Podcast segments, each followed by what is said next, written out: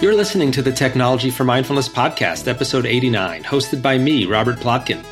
Today I'm going to be speaking with Dr. Sekou Gathers, a coach, emotions architect, trauma expert, entrepreneur, and host of the Truth Prescription podcast. Dr. Gathers has two decades of experience working as an emergency physician in New York City. Combining this with his personal experience confronting his childhood trauma, he has created his own coaching practice called Reshaping Trauma. Dr. Sekou Gathers is also the host of the Truth Prescription podcast. You can find out more about Dr. Sekou Gathers at reshapingtrauma.com and thetruthprescription.com. I'm extremely pleased to welcome Dr. Sekou Gathers to the Technology for Mindfulness podcast.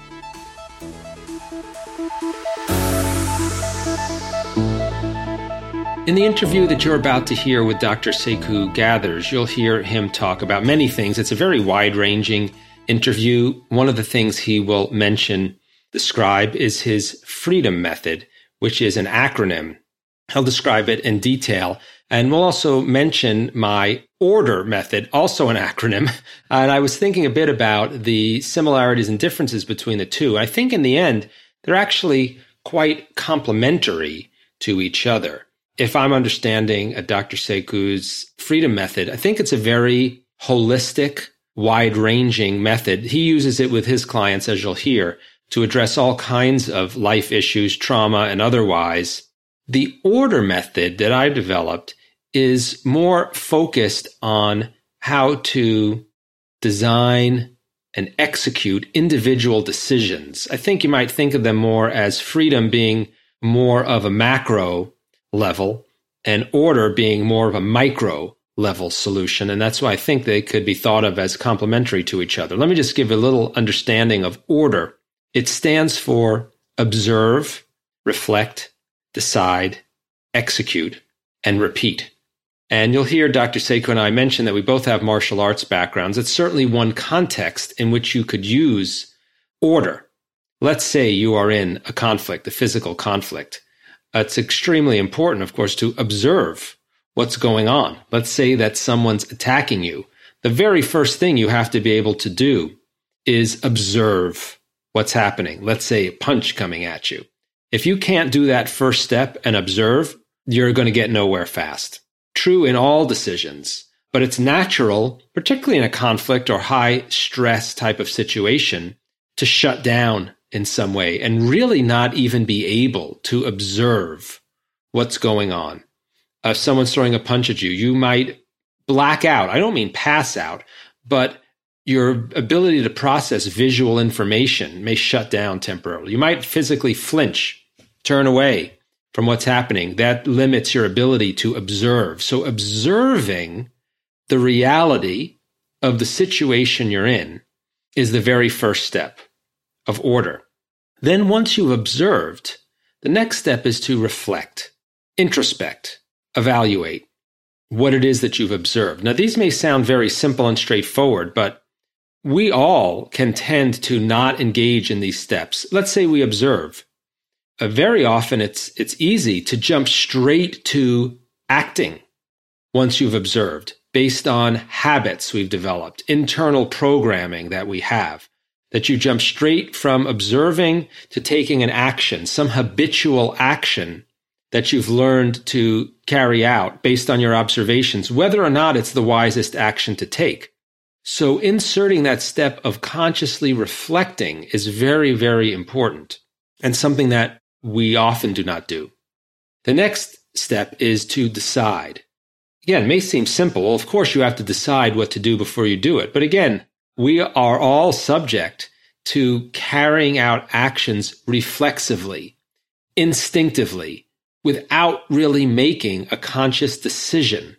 Might be based on emotions. Now, it's not bad to take your emotions or feelings into account when deciding what action to take, but that taking them into account is part of reflecting instead of reflexively acting out your feelings or acting based on your feelings the decide step involves deciding based on reflection on the feelings, which inserts some, hopefully, wisdom into the process instead of just instinctively reacting to your own feelings or even your own thoughts.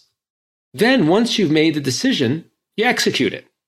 Now, that again may sound totally straightforward. Well, of course, once you've made a decision, you would execute it. But let me ask you, how often have you made a decision, been very clear that you've made it, and then wavered on executing that decision and carried it out? You second guess yourself. You go back to thinking about whether it's the right thing to do. Decisiveness in execution is really important. And if you have observed, reflected, and then decided in mindful, conscious ways, you'll be more likely to be able to then take that decisive step of executing without uh, going back over your decision over and over again. And instead, just do it. Now, I say just do it. Remember, you've done a lot before the doing it. so you're not acting reflexively, but you are acting decisively once you've decided. That's what execute means. And then repeat which means the world doesn't end and come to a stop at the end of that execution. Now you're in a new moment. You observe again and repeat the process over and over. That's what life is like. It's a series of constantly observing in a mindful way, reflecting, deciding, and executing. So this is a very action oriented approach. And as I said, you can see it's very micro in the sense it's focused on a way of mindfully, consciously making decisions and carrying them out about individual actions. So I hope you find that helpful and I hope you find it uh, helpful to consider when you hear Dr. Sekou talk about his freedom method, which, as I said, I think is a, is a more comprehensive method in which order can fit into as a way to help you carry out individual decisions within that framework of freedom. Hope you find it helpful, and I hope you enjoy this upcoming interview with Dr. Sekou Gathers. Hi, Dr. Sekou, and welcome to the Technology for Mindfulness podcast. How are you? I'm doing very well, thanks. Under the circumstances, how are you? Yes, we're making it. We're managing. we're, we're here. Yeah, a lot of what we'll talk about today is, you know, how you help people deal with circumstances like this, deal with with normal life difficulties, but that are exacerbated by something like like the pandemic. It's been a cleanser. It's been the great cleanser. Yeah, I'd love to start out by you just giving people a little bit of background on yourself and how you came to your coaching work, particularly on trauma and healing. I know that you were a physician, including yes. mer- emergency room physician for more than 20 years. And I'm you know, curious to know, I'm sure our listeners are curious to know how and why you made the transition from that to helping people with this other kind of healing. Well, it's interesting. I've actually been working with and managing trauma my entire life. Uh, it really wasn't that much of a transition. Mm. I was sexually, you know, assaulted at age eight and age 10, mm. which was obviously traumatic. My parents got divorced when I was around 16. So that was, you know, a trauma. In my early, you know, late 20s, got divorced. I was been diagnosed with a life threatening illness. And then obviously in ER treating physical and psychological yeah. trauma. So it's something I've been really um, working with and managing. When I decided to make the pivot into coaching was really natural. I've always been a, a someone that's what's called an empath, which uh, you, are you familiar with? I am familiar with that. Maybe you can tell people. I know that if you do any kind of internal work and you can do personality tests and other things, that that is one dimension along which people lie. So an empath is essentially someone that has the gift of being able to sense and physically feel what other people are feeling. So give you a perfect example. If I'm in a room with someone and they have a sore throat uh, and I start talking to them, I will get a sore throat. And so once I realized and once I fully accepted, oh, this is an actual gift, I'm already mm-hmm. positioned. I've been dealing with trauma all this time and I've healed my own trauma both through therapy and coaching. I, I felt like this is where I can best serve in the world right now and really be in my greatness. And so that's uh, that's how I kind of came to it. Yeah, that is a gift that you're giving back to people. And you know, when you talk about trauma, I know that that has a lot of different meanings to people because we could be talking about physical trauma and many different types of mental, emotional, spiritual trauma. You know, I wonder if you can talk a little bit maybe about what, what, what are some of the most common kinds you see with people and what's most pressing for people today? Yeah, I see really what some people would probably call micro traumas, right? Not maybe as horrific or horrendous as a sexual assault or rape, but something like a divorce. It's traumatic. COVID, yeah, the pandemic mm-hmm. has been very traumatic for people. So things like you know things like that. Basically, a, a trauma is any unhealed wound. Anytime yeah. you upset the apple cart and it, it, it leaves a scar, leaves something that's open, that's unrequited, that you haven't really dealt with, that you haven't really healed. That's those are the areas that that I focus on, and um, it's really powerful because what ends up happening is that the trauma it happens in that moment, even if it was 20 years ago, your mind, body, spirit creates a definition, a, a certain perspective about what that means, what that mm. means, and you carry it with you for as long as you carry it with you until you have some healing around it, until you do some work around it. So um, it can be really tough. COVID has been particularly interesting. I think remember we were, we were we were speaking about this before the break that the divorce rate is up 34 percent. People are in these closed spaces and nowhere to run, nowhere to hide. they have to deal with the issues people are realizing, hey, this probably is not going to work long term. Mm-hmm. It's, tough, but that's why I call it the great cleanser because I feel like it brings everything, it, it has brought everything, uh, exposed everything, brought everything real to the surface, and has created this great opportunity for us to to really to be able to take advantage of it, even politically. I don't want to get too political, but sure, if COVID didn't happen, there were probably certain aspects of our current administration that you know we may may not have been exposed that because of COVID had got had gotten have gotten exposed. You know, the couple of things you've said strike me as uh, indicating what might be a kind of attitude you have, but tell me if this is right. You know, you've talked about your own personal experience as a gift and then COVID as an opportunity. I think a lot of people wouldn't talk about those Probably things not. in those terms in that kind of forward looking finding the uh, the opportunities in in the painful.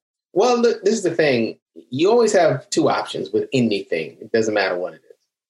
You have an opportunity to look at it in a way that's helpful or you have an opportunity to look at it in a way that's not helpful.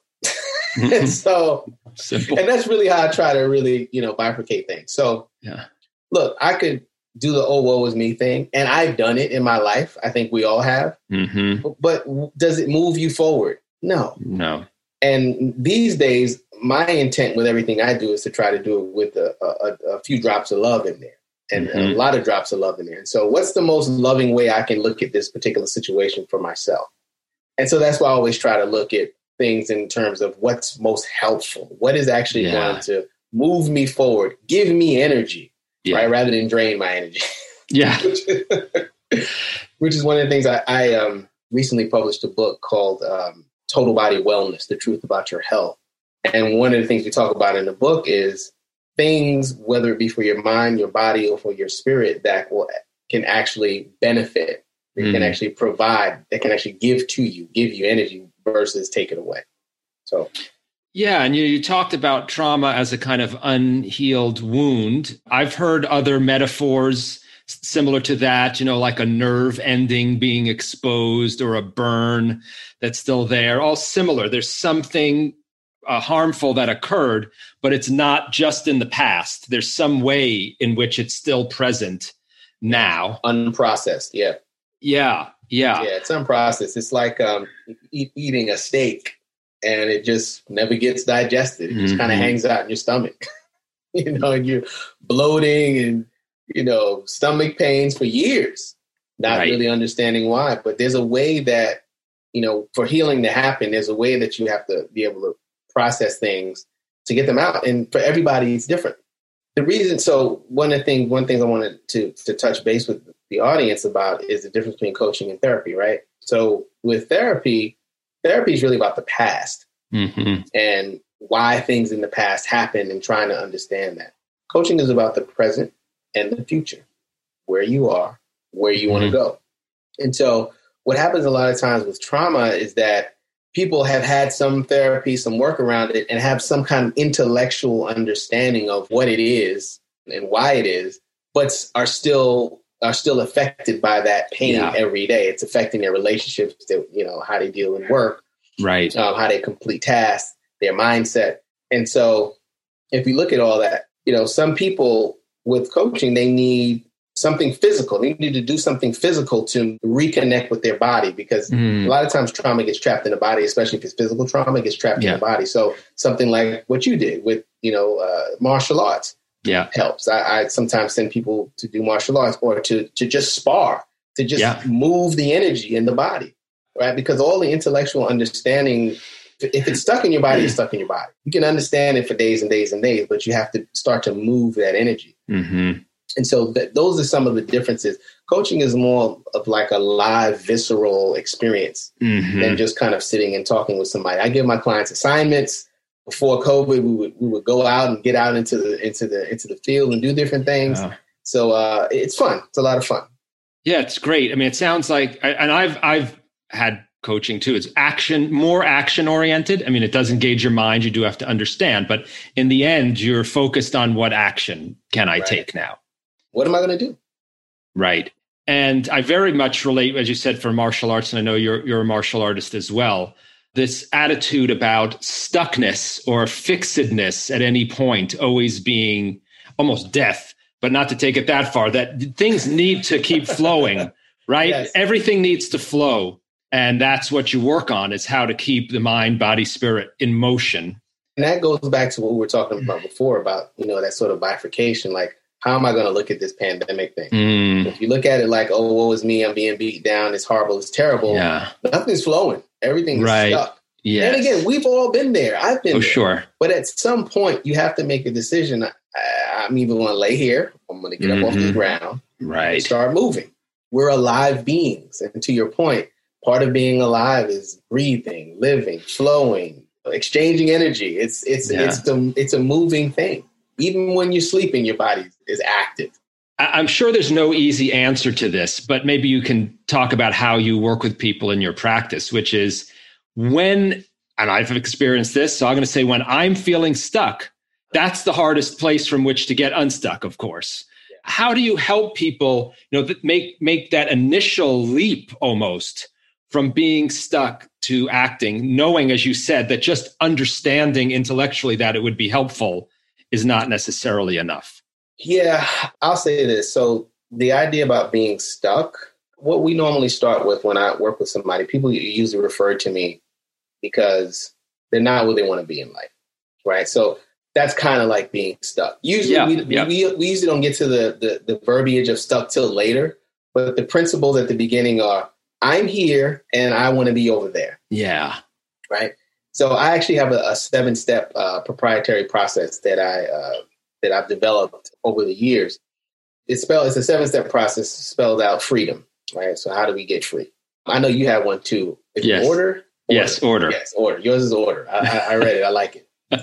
um, if you haven't read it, make sure you read it. So the, the first part is finding is at finding the disconnect. Mm. So where are you? Where do you want to be? That's pretty simple, but sometimes it changes. Like we start talking, they think they want to be there, but they really want to be over mm-hmm, there. Mm-hmm. So really trying to find that because then we have a roadmap. Right now we know where we want to go.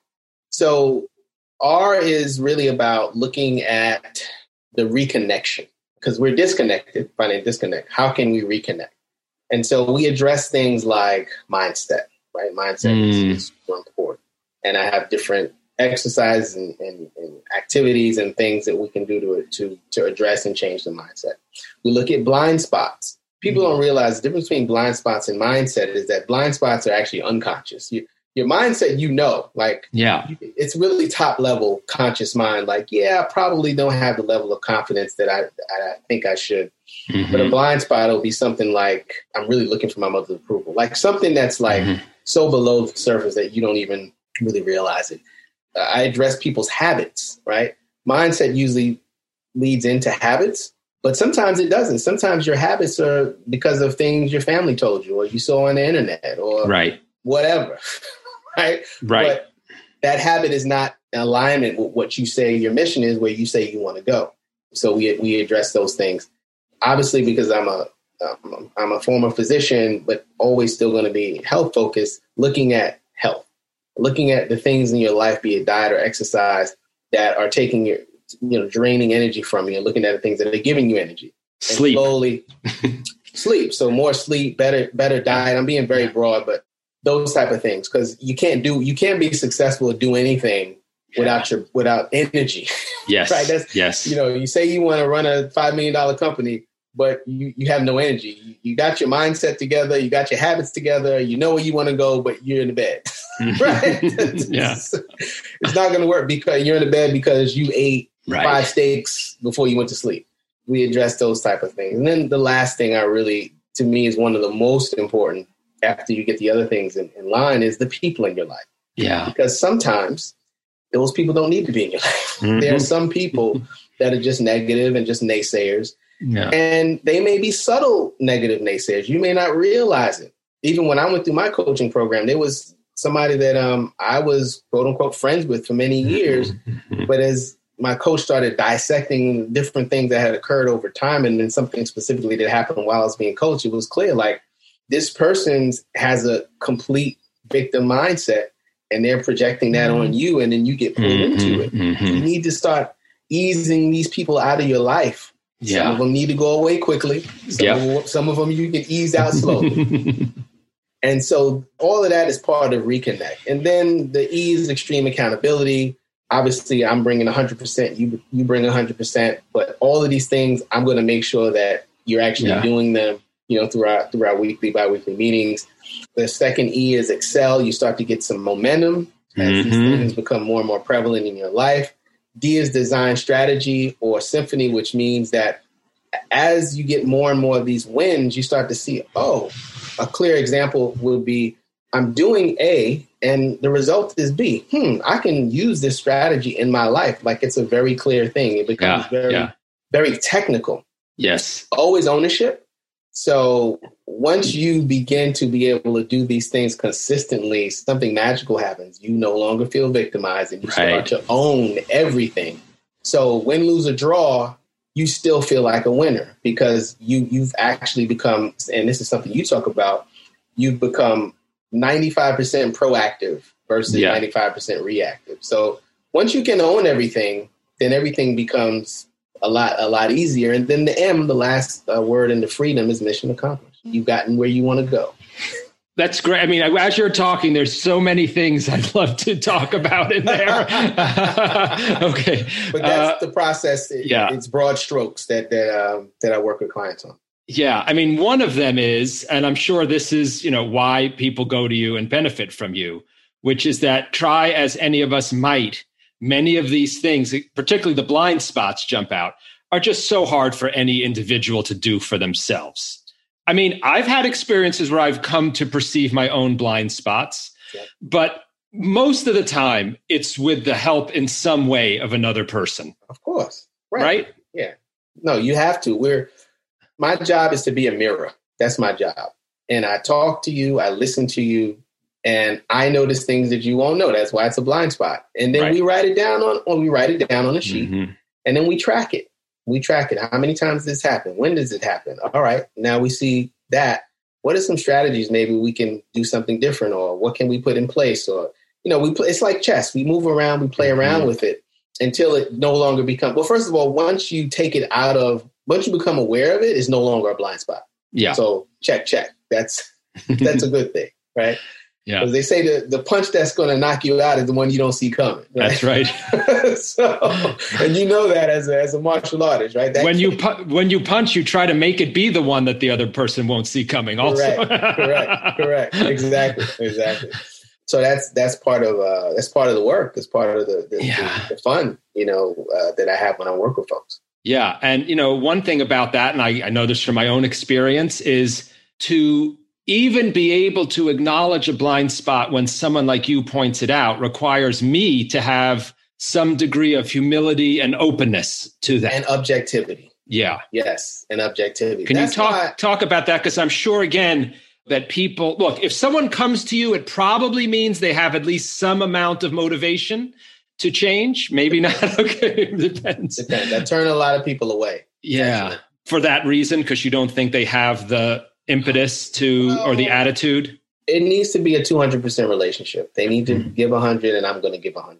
And if I feel in our conversation that it won't be 100 yeah from them, then I know it's not going to work. Also, this kind of work is very personal. Yeah. Right? So it has to be almost like a, you know, a custom made suit. You have to fit the person, the person has to fit you. You have to enjoy being with the person and helping them on their journey. And you have to actually enjoy what their journey is about. I've had right. some people come to me and tell me I won't even tell you what their goals are. Sure, like, sure. I really don't want to be involved in that. Understood. Understood. know? Yeah. So although therapy and coaching are different, there is definitely I, I find that my clients that do the best are the ones that have had at least some therapy because that at least gives you that objectivity where if I say something that it, it may hit your ego, but there's a part of you that knows that I'm probably right. Mm-hmm. Or you'll at least give it, let's say, a week or two weeks to mull yeah. over it, to be open to the opportunity and the possibility, yeah. and also to know that I'm here to help you in your best interest. And I always tell clients, I may not be right, but this is what I'm sensing. How does that resonate with you? And so it gives them an opportunity to say yes, no, or not. But I just find that in those initial calls before I even, you know, actually book with an book a client, I usually do two or three discovery calls just to kind of get to know each other and, and see uh, if there's a place for me to help. I'm looking for that.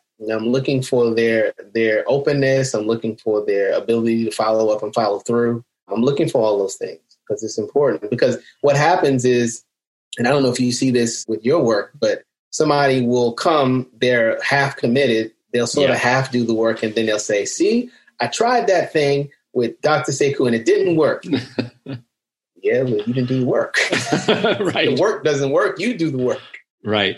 Right. And it's just that it's a it's a certain mindset that they have. I mean, so I'm I'm a lawyer by day and I have a business coach who who has worked with many lawyers and he's told me he's had lawyers come similar situation. They come to him, they want the results, let's say more profit, but he can tell they're going to fight him on changing. They don't like marketing. And if he makes a suggestion, as you said, they don't, you, it's not that they have to agree, but there needs to be an openness to the possibility, at least. Right. And he's told me there's certain lawyers, and I'm not surprised, who, you know, are don't even have that initial openness to the possibility that someone else might have a solution that would work for them. And then that just won't go anywhere. Yeah. I mean, it sounds like those people actually need a, a personal coach, not a business coach, because how you do business is how you do personal. Yeah. And so it means in their personal life, they're not open. They're stuck. Right, they're, right, they're, right. They're not uh, uh, uh, receiving. They're, they're, they're closed off. And so until you address those things, the business will never achieve anything anyway. Right. And you know, you also mentioned ego, which you know, I know through mindfulness practice, it's a helpful way of being able to detach from the ego. And uh, you know, I notice that I have certain habits and through mindfulness practice, I can notice that I have them, but not be so attached to them and hold on to them so tightly. Yeah, it's important. I mean, I've I've meditated for daily for close to ten years, and um, I can tell you, over time, over a lot of practice, practice, practice, you do get to a point where you can definitely be in the moment. Things affect you, but they don't have the same degree of intensity that they once did. Plus, you know, after 40, you just don't give a damn. So right. that's, that's, that's, that's not the point. that's what they say after 40, you just, you just like, whatever. Yeah. Um, but yeah, the ego is, is, is, is a dangerous thing, man. It's, um, it's like this, uh, as I describe it in my book, it's like uh, Windows 98. You know, it's like this old outdated software uh, uh, that just it's just there, and it's it's it's not upgraded to today's information, right? Because the ego is usually tripping about something that happened five years ago or 10 years ago or tripping about something that may happen in the future, but right. it's not here and now. It's not present. It's not in the present. And so that's the problem with the ego because it's got all this old, outdated info in there and it's just, it's just bad for business. Yeah. and, it wants, and, it has to be right and it wants to be right all the yeah. time. Yeah, yeah, it's it's attached. you know, you mentioned before that uh, one of the things that that people engage in, I would call it self pity, the "woe is me" thing. Yeah. You know, another thing that I you know I know I've worked a lot on is um, indignation, which is another thing that, and and I would see the ego as being attached a lot to that. how can this person be what they are or say what they're saying? You know, that indignation. is. I might disagree with them, but the attitude of in, righteous indignation is a way of, I feel, getting stuck. And yeah. there's a lot of that in our culture, for sure. There is. And there's something I, I won't say it here because I teach it in, in my program, but there's definitely a a cycle that all of us like to be in. Mm. And you can see it pervasive throughout society. And once you learn what that is, you can see how you don't need to be in it. Mm. I know I'm being super vague. Yeah. But uh, my clients know what I'm talking about. Okay. You've piqued my curiosity, though. I really so want to know what there, that is. there is a way to disconnect from those type of feelings and emotions, even if you're not a meditator, just with yeah. some basic intellectual understanding, there's a way to do it. So yeah, there's hope. There's hope, America. Yeah, that's great. I mean, it's also one thing that strikes me about your approach is it's it's just strikes me as very eclectic you know you talk about drawing on your medical background on mindfulness on martial arts on on coaching practices. And i mean does this sound right that you you know you put things together in your own unique way based on what works and you're probably always evolving it i guess? Sure. Well i'm always evolving. I get up every day with the goal of, of being better every day better father better coach better mm-hmm. human every day. And so naturally things will evolve as long as it's in service of you know the truth, which is what my show is about, the truth prescription. As long as it's in service of the truth, mm-hmm. um, I'm with it. I'm ready. Yeah. I wonder if we can go talk a little bit more. We touched on it through, uh, throughout. Yeah. Is you know COVID and what yeah. what impact this is having on people. I know before we started the interview, we chatted a little bit, and you were saying how you feel that this um, it's been the cleanser. It's brought a lot of issues to the surface and can also magnify issues. So, you know, what what are you seeing in your coaching practice in relation to COVID? And you know, uh, and and are there any insights you might be able to share with people, or words of encouragement or uh, suggestions about how they can deal with this really unprecedented situation? It's tough. The major thing is a pervasive feeling of victimization. That's the main. I mean, I could write a whole essay, and but it all comes down to victimization. What I tell my clients, and I mentioned it earlier, is that you always have a choice. Mm-hmm. Life is about choices, and no matter how much you think or feel that you have no choice, you always have a choice. Mm-hmm. And so, part of this is, hey, what they say, uh, what they say, make lemonade out of lemons. It's like, mm-hmm. hey, I've got two options. I can do this, and just kind of be depressed and angry and upset about why something isn't the way it mm-hmm. was before. Yes. Or I can look at what is, use my creative faculties and figure out a new way. We mm-hmm. all have creative faculties, right? God, yes. the creator, Allah, whatever you want to call him, gave us the left side of a brain and the right side of a brain for a reason. Left side for logic, right side is creativity. So we're all creative. We all have the ability to solve problems. So using in and tapping into your creative creativity during times of stress mm-hmm. is a good way to create new solutions that previously didn't seem like they were there. Sometimes you need a coach to help you with that. Yeah. Sometimes you don't. Yeah. Can, so I'm going to push back, not because I disagree with you, but because, you know, I notice some of these habits in my own mind of feeling victimized or helpless or like there are no options in relation to COVID. And there are, of course, some real objective facts out there, right? That a, a lot of our movement is more limited than it was. Options for going places, interacting with people. Uh, certain people might have experienced really significant economic consequences that are limiting their options. Health, of course, health consequences. So, what would you say to people who say, well, look, in reality, my options are much more limited now, let's say, than they were 10 months ago. Yeah, I would tell them, you're right. you're right. But that does that still means you still have a choice in how you react and respond to it, yeah. right? You can still generate happiness. You can still generate creativity. You can mm. still mm. generate a way that's going to serve you and mm-hmm. not harm you. So, yeah. agreed. Things yeah. are very different. Yeah. So I, I, think the other problem that I see people have, and something I, I, myself personally have had to work on, work on, is that A word, acceptance. You have mm. to accept and submit to what is real. Right. It's the truth. Yes, things are not as easy as they once were. Things are mm-hmm. difficult. Mm. Got to put the mask on. Can't have people over for Thanksgiving. you know, got to get COVID tested every every every so often. You got to be worried about this person coming into your house. All of these things, mm-hmm. yes. But once once you submit to it and start fighting against it, because it's it, yeah. you're fighting against it because you're angry. Yes. Because you feel victimized. Once you stop doing that, so I'm not going to fight. I'm going to accept what's happening and still make a way for myself that that's as beautiful as I can make it. Mm-hmm. It's so great seeing like even like Broadway. You know, Broadway's been shut down, and they've been doing yes. whole productions on yes. Zoom. Each yes. actor just doing it. You make a way, yeah. and they and they're enjoying it. They're enjoying what they're doing. That would be my response. That yes, I'm not disagreeing that these things haven't happened, and you have a choice. Yeah, and I, you know, like just like to speak to listeners. I think most of of the listeners to this podcast know what you mean by acceptance. You know, you said acceptance of the reality that is you know, in the English language, sometimes acceptance has a connotation of liking what is, sure. which is which is not, not, I don't think what you're saying. No, no, no, no. It's true, and that that was also a, a pivotal thing for me, and also for a lot of um, trauma survivors I work with. That because it comes to a point where you have to accept what happened. It doesn't mm. mean you agree with it, yeah. or that you think it's right, or yeah. that you condone. No, right.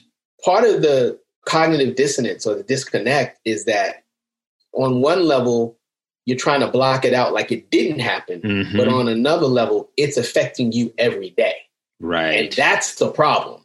Mm-hmm. So, going back to what you were talking about earlier with things flowing, in order for things to flow in your life, you have to just accept shit. Excuse my mm-hmm. language. That's okay. Yeah. yeah. Acceptance with it. So, yes, this terrible thing happened to me. I'm going to accept that it happened in the manner in which it happened. I'm going to accept all of it. Doesn't mean I mm-hmm. agree with it. Doesn't mean I like it. And now that I've accepted it, now I can actually do something with it because right, it's not this right, strange thing right, over there in the corner that I've that I've hidden. Mm-hmm. It's right here in front of me, and I'm going to cry, and I'm going to emote, and I'm going to let it all out. I'm going to journal. I'm going to mm-hmm. box. I'm going to do everything I can. But you can't do any of that until you accept that it actually is alive in you. That's the thing, you know, with acceptance. And it, it can be it can be tough. Absolutely, very helpful. And you know, I, I try to I do try to keep politics out of the podcast. All I'll say is we can see a lot, a lot over the years, even. Yeah. I don't even mean right now. Yeah. Of of difficulty people have in just accepting the reality of what's happened, regardless of what they think of it. I'll just leave it at that. That was funny. And yeah. I honestly do mean in many areas, in many ways in recent years. Sure. I don't, you know, you might think I'm talking about one specific thing right now, which I am, but not only that. Let's be mindful about this. no, it's super, super helpful. Um, also, just really quick, I want to just, you know, this is Mindful Technology podcast. Just the idea of mindfulness when I think about because you talk about a lot about technology and how you know basically people there's nothing inherently wrong with technology; it's how folks right. use it. Technology is often used as a distractor, similar to what I was saying before about having this big elephant in your room but ignoring it. A lot of times, people use that technology just to numb themselves out, just like they would drink alcohol, snort cocaine, right. smoke marijuana, whatever. And to piggyback on what we were saying before, I don't like the term mindfulness because it, it really just connotes almost mm. like it's this big brain thing, but it's really like wholeness. I call it like wholeness because it's the whole body. It's yeah your ability to be aware of everything that's going on. So like when I bring my finger up and I touch this keyboard, I feel that pressure and mm-hmm. the heat and you know uh, as I bring my my hand back, I feel my my shoulder you know rotate and know, so all those all those kind of things. That's what that's what mindfulness is. The thing I like about your podcast is you're telling people, hey, look, there's nothing wrong with there's nothing inherently wrong with technology, but you have to use it and not let it use you. Right. And you know, you said addiction and you know that that's a bit of a touchy buzzword. In fact, I was just uh, listening to a Pema Chodron book. I think it was I just listened to a couple of them but I think it was Don't Bite the Hook. Anyway, she used the word addiction to refer to almost any mental habit that you repeat on and on. Talk about being fixed or stuck again and or not flowing. And you know, I thought it was an interesting way of of pushing me to think about things that I might do that I wouldn't think of as addiction because they don't involve chemicals or drugs. But if they're repetitive habits that I have that aren't promoting my health, well, aren't they addictive? And if I'm doing them unconsciously, right. why not see them as an addiction? Correct. Yeah. Um, like how you make people wait before they press the, the screen. Yes. Right. You're breaking up that that neural connection. Yeah. Um, and, and, allowing them to take control over it. It's like, yeah, I mean, there are people, there are men that are addicted to dominating women. There are women that are addicted to dominating men. It's an addiction. Mm-hmm. There's a reason behind it. And, you know, that's why it's important to get some support if you want to be free if you want to be free. And so right. I'm curious, taking it back to the work you do with your your clients. So I wonder if you can talk a little bit about one, how you bring the the wholeness into this, including the body and the spirit, and perhaps you know in, in what ways might people be able to relate to what you're talking about, helping people do this to break free of these kinds of repetitive, unhealthy habits. I mean, you've talked a lot about it in the conversation yeah. so far. I think just yeah. about everything you've said, in fact, supports that. Yeah, it's uh listen, at least my process, and I think a lot of uh, some coaches, not all coaches, it's a it's a total. You know, my book is called Total Body Wellness. It's a total body wellness program. Basically, mm-hmm. we're looking at all aspects because they all relate: the mind, the body. I'm just saying spirit loosely. However, you define your sure. connection to a greater power. It's not just mental. I've said this before. Sometimes it's physical because a lot of times trauma or other emotionally charged things are in the body. You know, you have people who have back pain for years. Yeah. Have an emotional breakthrough, the back pain goes away. Yes. There are things, there's things called somatic therapy, which means therapy that's based on using body movements to heal. That it, it works. Like it just, it just straight up works. So I think any healing process has to take everything into account. And obviously you go as much as your client is, is willing to to go with you but yeah, I've I've done some, we've done some crazy stuff, man. I mean, I had somebody who um who had um stage fright. His goal was to become become a public speaker, right? Wow, which, which is yeah. great. Sure. Listen, often our fears are really covering our power. That mm. I mm-hmm. see that all the time, even with myself. I went to acting school actually to break out of my fear of just being authentic and and being able to, to communicate clearly and powerfully. But this particular client, my recommendation was, hey, take a cold shower once a day for seven days. Mm-hmm. And that sort of just visceral discomfort that he felt is so horrible. I don't know if you've ever taken a, a cold shower. Yeah. I've done the exercise too. It's horrible. Yeah. But what happens over time is that your body gets used to it. Your body actually starts to generate enough heat that mm-hmm. you don't get as cold.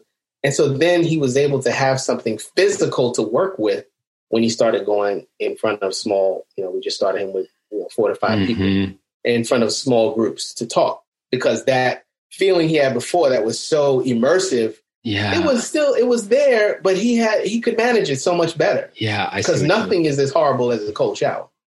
yeah, no, it's great. I really appreciate it. I mean, so many approaches out there, and we did talk about this a little bit before when we chatted, are are more mind based. And yeah. you know, we know from from martial arts training, right? You one of my teachers would say the, the mind follows the body. You train the body, and that can affect your mental state and your attitude. And that's yeah. what you're talking about. Things can go in both directions. In our culture, it's often focused on train the mind and then just assume the body will do what it needs to do, which it doesn't necessarily do. Well, the problem is that, especially for a lot of intellectuals, lawyers, doctors, uh, yep. scientists, we're so cognitively based that yep. really the trick is to get you out of your mind because right. your mind is your greatest strength and your greatest weakness because it knows everything when it don't know a damn thing about how to yeah, heal you. Right. Because if it knew how to heal you, would have done it already, right? Right. We know so much, but know so little. That that anyway. And I'm talking about myself too. Through my sure. healing process, I had to just get out of my damn head. Yeah. And so part of getting into the body is just getting out of the head and then feeling what this motion and movement is like, right? Because part of the more like cognitive therapy is really about trying to move energy in the mind, right? Mm-hmm. Create new connections, you know, create new uh, ways to think about stuff. With the physical body, it's the same thing. Just it's just about movement. It's just moving mm-hmm. stuff because things get stuck. Yeah. And nothing's flowing, right? Right. So name this name this episode uh, how to flow. How to flow. I love You know, it. it's it, it's about flowing, and once we can flow, then we start to become get into a natural state. hmm It's the unnatural state that's stuff. Yeah. Yeah. Yeah, And yet, it, and yet, we're in such a condition that often the unnatural feels natural because it's so familiar. correct. Yes. Well, I wonder if you could um, leave our listeners with any hope or motivation or suggestion for something even small they can do to start making that first step out of stuckness. And we will leave people with how to get in touch with you as well. But I wonder if there's anything you can leave people with. We'll just say start with slow down. Mm, Start doing things slower on purpose. And that may sound like, what is he talking about? but something so simple as when you get out of the bed in the morning, actually take your time, like feel your feet hit the ground. Instead of that normal cadence that you take to walk to the bathroom, take a different cadence. Maybe put your leg five inches farther out. Switch things up a little bit. That'll get you out of your program because, you know, before you can talk about some of the things we talked about today with submission and flowing and any of the any of these things, changing mindset and habits, you've got to sort of break up the automatic. We yes. so much do things the same way every single day that it's almost next to impossible to infuse something new. Mm, Even the mm. first thing when you asked me that question, the first thing that came to mind was do everything with an intention of love. But Mm. if you're caught in a program, you can't do anything with an intention of love. It just doesn't make any sense. I've practiced these things over many, many, many years. And I get up every single day, Saturdays and Sunday included, meditate, do my Mhm. affirmations, and set my intention for the day every day. And Yes. so, and I've been doing it a long time. And so, until you get can get there or find some other way to anchor yourself spiritually, psych- psychically, emotionally, I would say the first thing is just slow down. Yeah. Slow down your movements. Just try it for maybe set your clock for uh, a minute and just try it for the first minute of the day when you wake up. That's great. Do everything slow. Brush your teeth extremely slow or slower than you normally would. Mhm. Talk slower than you normally would. Pick your phone up slower than you normally would. Just slow down. That would be my, my little piece of advice. Excellent. Excellent. Excellent advice. Yeah. Thank you so much. And uh, how Thank can, oh, you're welcome. How can people uh, get in touch with you, learn more about you, uh, your book, and reach out to you if they're interested in coaching? So my show, The Truth Prescription, where I interview people and we essentially we talk about the truth that they have ignored and that when they accepted it, created a breakthrough for them. That show is going on. Hit by, we're about to go to season five uh, in April. That's www.thetruthprescription.com. Instagram at The Truth Prescription Podcast. For coaching, www.reshapingtrauma.com or www.drsekougathers.com. That's D-R-S-E-K-U G-A-T-H-E-R-S.com. And that's pretty much it. If you listen to the podcast, I do have, other than full interviews, every single day I have a truth tip. So you Mhm. can just go on and get a little nugget, you know, in the morning when you're doing your slow down. you can get a little nugget of uh, information, which is just it's just an inspirational quote, something that I came up with. It's funny, like um, talking about creativity. Sometimes you don't realize you can do things, and when we decided to do this, I was saying, can I really come up with 365 positive sayings myself? And I did. Came straight through, flowed, and just wrote it down. So check those out for daily inspirations. And um, yeah, that's it. excellent. Excellent. Well, Oh, thanks. oh, so- sorry. Oh, yes. Thing. The book, the book is uh, on Oh, yes. Not the app. You have to go to the the browser. Don't ask. It's Kindle only. Total Body Wellness: The Truth About Your Health. And um, I'll actually give you a link. Put it in the show notes because sometimes it's hard to find. Great. Thanks so much. Yeah, I think people will really be interested in that. And uh, thanks so much, Dr. Sekou, for uh, being on the Technology for Mindfulness podcast. Thanks for joining us for this episode of the Technology for Mindfulness podcast with me, Robert Plotkin, and today's guest, Dr. Sekou Gathers, a trauma expert and coach. You can find out more about Dr. Sekou Gathers at reshapingtrauma.com and thetruthprescription.com.